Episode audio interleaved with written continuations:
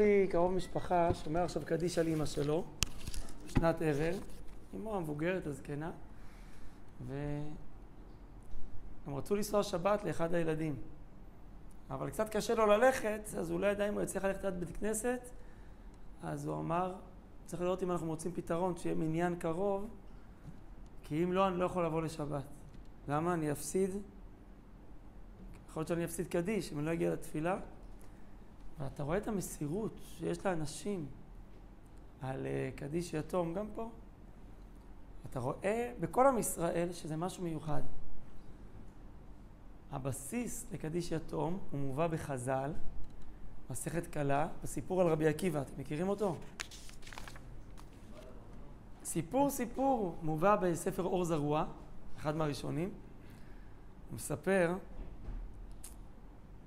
מעשה ברבי עקיבא, שראה אדם אחד ערום ושחור כפחם, שטוען על הראש שלו מסע כבד מאוד ורץ, אז רבי עקיבא עצר אותו. אמר לו, למה אתה עובד כל כך קשה? אם אתה עבד וה, והאדון שלך כופה אותך, אני אפדה אותך. אם אתה עני, אני אעזור לך. הוא ממש הצטער עליו.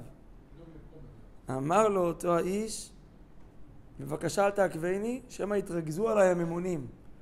אני עוד אענש על זה. אמר לו רבי עקיבא, מי אתה ומה מעשיך?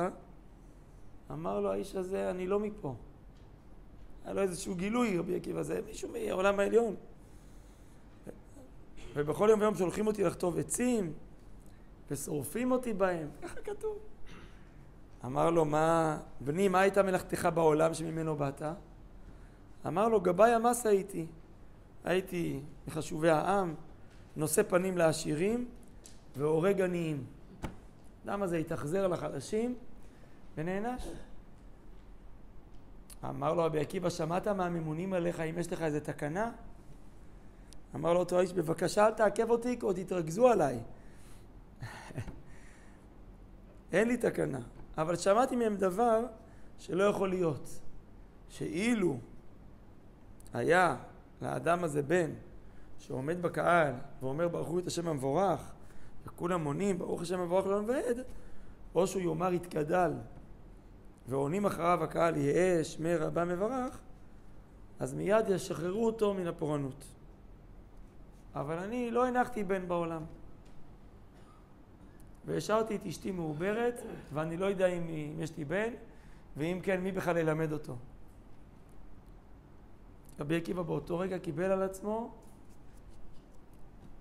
לחפש את אותו הבן. אמר לו רבי עקיבא, מה שמך?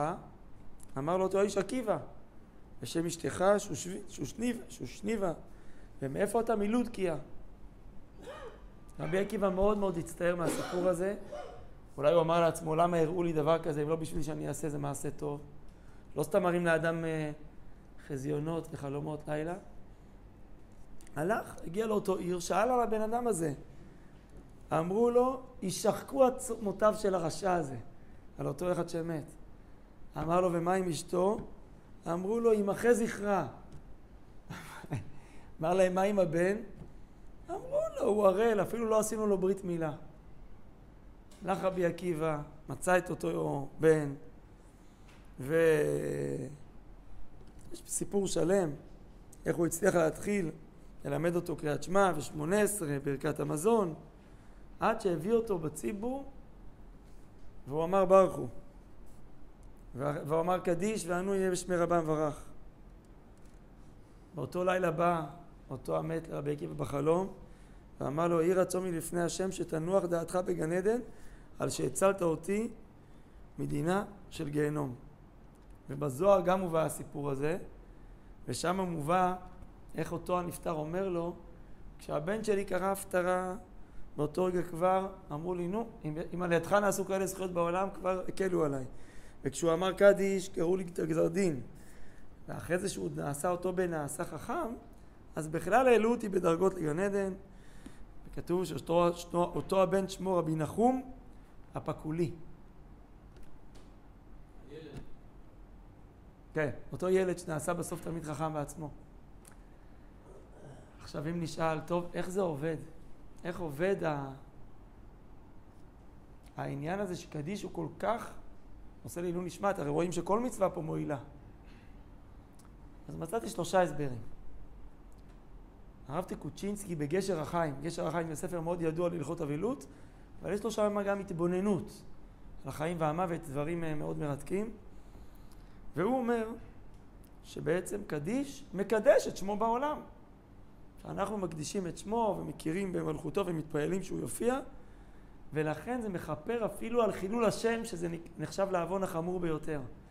אם בא מישהו ומקדש את שם השם בעולם, אז אה, מביא זכות לאותו נפטר, שאולי לא קידש מספיק את שמו בעולם, אולי אפילו חילל את שמו בעולם. אז הקידוש השם הזה זה דבר uh, ראשון, שהוא מועיל מאוד. Uh, עוד דבר שאומר קשר החיים, צידוק הדין. לפעמים אדם שנפטר לו קרוב, יכול להיות לו טרוינה, טרוניה וטענה, ולמה זה קרה ככה וככה. כשאדם בא ואומר קדיש, ומקבל על עצמו את מלכות שמיים, שהכל אמת וצדק, בעל מה דברה חירותי, הוא ברא את העולם כרצונו, הוא מנהיג אותו כרצונו, אז זה גם כן זכות על זה שמקבלים דברים באמונה. ועוד דבר שראיתי בשם רבי חיים אויזר גרוג'נסקי, הוא היה אחד מגדולי הרבנים באירופה, עוד לפני השואה, שזה אולי הזכרנו את זה, הוא אומר כל יהודי הוא מקדש שם שמיים בחייו. אז נמצא שכשיהודי מסתלק מן העולם מתמעט כבוד שמיים. הבן מבקש, יתגדל ויתקדש שמו הגדול. אז... אה, כן, על העיקרון הזה. כן, על העיקרון הזה הוא אומר מאוד יפה.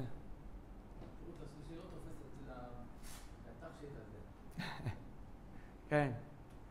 ואם עסקנו בסיפורים, תראו, יש הרבה סיפורים, ואנחנו לא כל כך מתעסקים עם אה, דברים של העולמות העליונים, אבל, אבל מה לעשות ששני העולמות קשורים? הרי פטירה ביהדות זה מעבר דירה. זה לא סוף פסוק, זה מעבר לשלב אחר. אני אספר לכם עוד סיפור אחד שראיתי.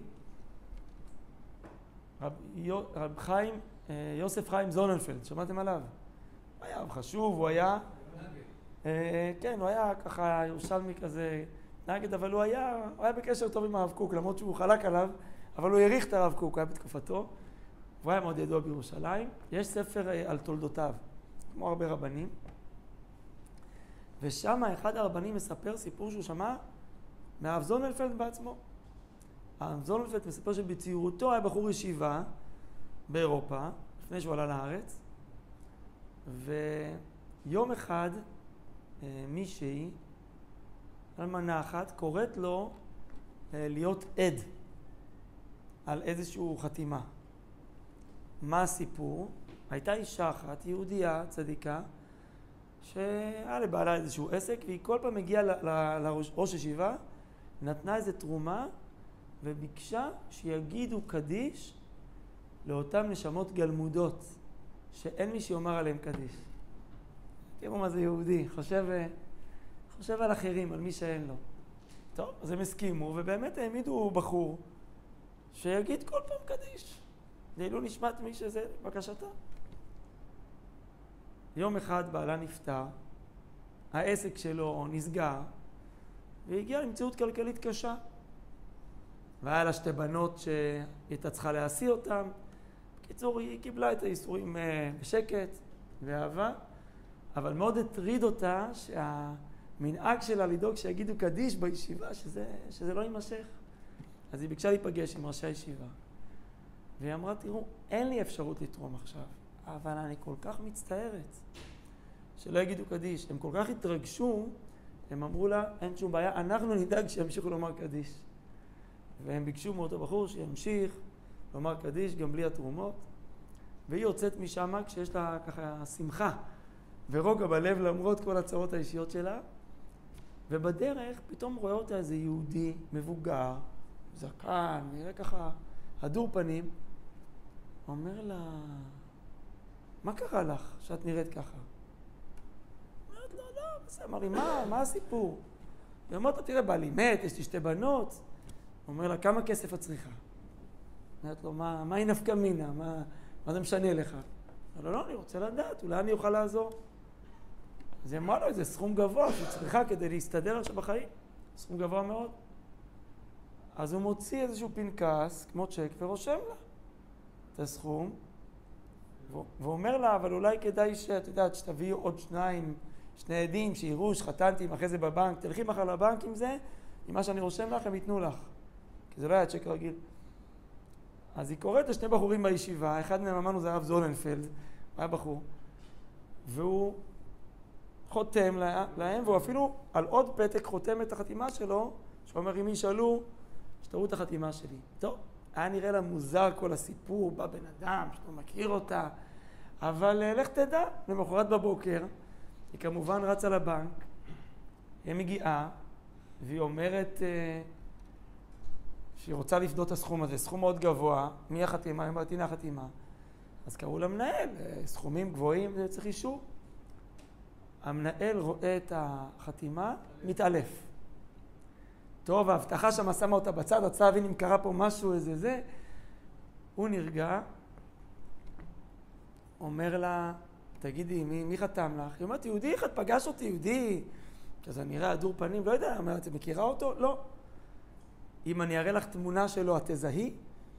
אמרה לו, כן, זה היה אתמול. מביא לה תמונה, היא אומרת לו, זה הוא. הוא אומר לה, זה אבי, זיכרונו לברכה, הוא נפטר לפני עשר שנים. והוא אתמול בא אליי בחלום, עכשיו אותו הבן אה, התרחק מהדרך, מה שנקרא. אמר לו, לבן שלו, תדע לך, אתה לא אמרת עליי קדיש ולא הייתה לי מנוחה. אבל יש אישה אחת שבזכותה יש לי קצת נחת רוח, כי היא דאגה שיגידו קדיש על אנשים כמוני, שהבנים שלהם לא אומרים עליהם קדיש. ואותה אישה, היא עכשיו צריכה עזרה, ומחר אתה תעזור לה. אז הוא סיפר, עכשיו מספר אותו בנקאי שהוא קם בבוקר, אמר לה אשתות החלום, אמר לה תראי איזה שטויות. אמרה לו בסדר, שטויות. הוא הלך לבנק. וכשהוא ראה את החתימה שלו, אז זה גמר אותו.